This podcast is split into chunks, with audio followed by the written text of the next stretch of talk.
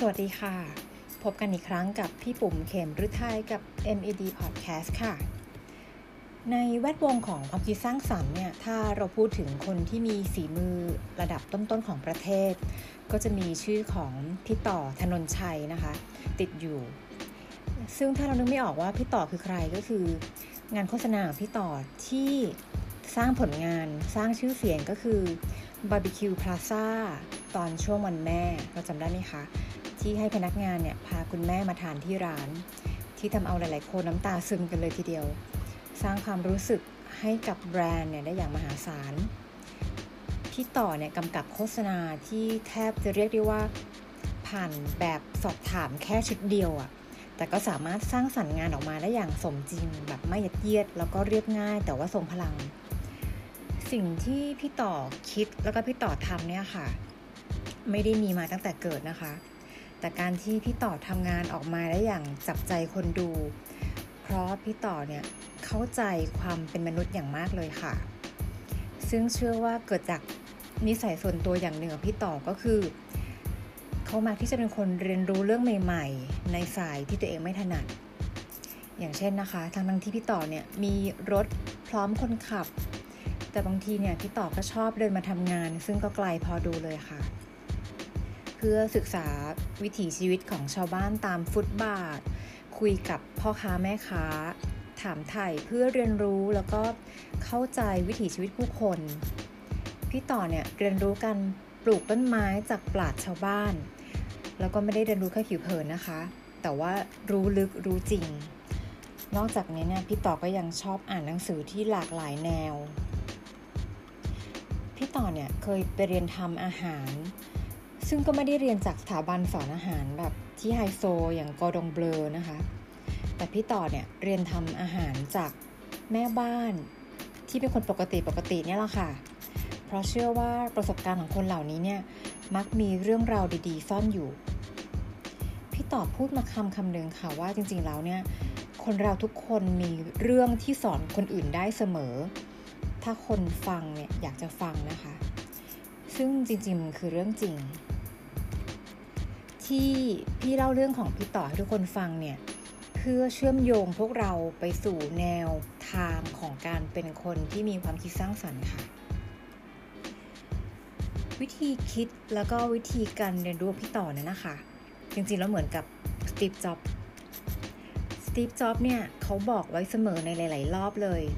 แม้จะต่างกรรมต่างวาระกันนะคะ แต่ว่าสรุปได้ใจความว่า ไอเดียใหม่ๆอะมันไม่ได้มีอะไรใหม่ร้อยเปอร์เซ็นต์ไอเดียใหม่ๆมักจะเกิดจากการนำของเก่าค่ะไอเดียเก่าๆมารวมกัน แล้วแปลความให้มันใหม่ขึ้นเท่านั้นเอง แต่ความสามารถในการแปลความนั้นเนี่ยมันขึ้นอยู่กับความสามารถในการเห็นความสัมพันธ์ ความเชื่อมโยงของสิ่งต่างๆ หรือพูดใหม่ง่ายๆนะคะคือไอเดียใหม่ เกิดจากการเชื่อมโยงเรื่องราวเก่าๆเข้าด้วยกันอย่างมีศาสตร์และศิลป์ค่ะ ซึ่งความสามารถในการเชื่อมโยงนี้เองนะคะ เป็นที่มาของความคิดสร้างสรรค์ที่สตีฟจ็อบมักจะเรียกมันว่า connecting the dots ค่ะ ก็คือการเชื่อมโยงจุดต่างๆ ประสบการณ์ยิ่งเยอะทำให้เรามี dots หรือว่าจุดเชื่อมโยงเยอะแต่ปัญหาคือคนส่วนใหญ่อะค่ะ มักจะรู้ลึกในสิ่งที่ตัวเองอะทำอยู่เพียงอย่างเดียว แต่ก็ไม่ได้รู้กว้าง หรือถึงแม้ถ้ารู้ลึกก็รู้ลึกแต่เพียงในสายงานของเราที่แคบๆความหลากหลายมันเลยไม่เกิดค่ะ พูดง่ายๆว่า dots ไม่พอนั่นเองนะคะ เวลาที่เราคิดหาวิธีการแก้ปัญหาทางออกเนี่ย มันจึงน่าเบื่อ แล้วก็คาดการได้เสมอว่าทางออกมันคืออะไร ดังนั้นการสร้างความตื่นตะลึงให้กับตลาดเนี่ยจึงเป็นไปได้ยากค่ะ คนที่มีความคิดสร้างสารรค์มากๆเนี่ยจึงไม่เพียงรู้ลึกในสิ่งที่ตัวเองทำนะคะ แต่ยังต้องรู้กว้างด้วย แล้วก็การสามารถที่จะรู้กว้างได้เนี่ยมันก็คือจะต้องหาความรู้ในเรื่องที่เราอะไม่ถนัด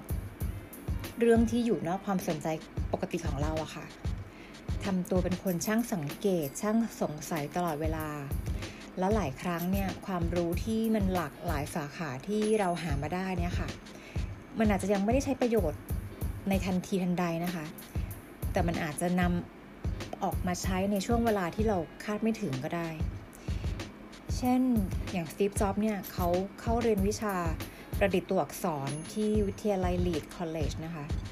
เขาไม่มีทางรู้เลยว่าไอ้ความเข้าใจในศิลปะของตัวอักษรนั้นนะ่ะวันหนึ่งค่ะ มันจะมีส่วนสำคัญในการสร้างความสำเร็จให้กับ Apple ตอนที่สตีฟเนี่ย มาออกแบบเครื่อง Macintosh ในอีก 10 ปีข้างหน้า การที่บี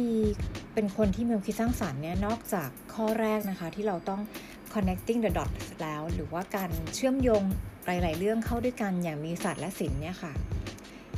ข้อ2เนี่ยเราต้องหาความรู้ตลอดเวลา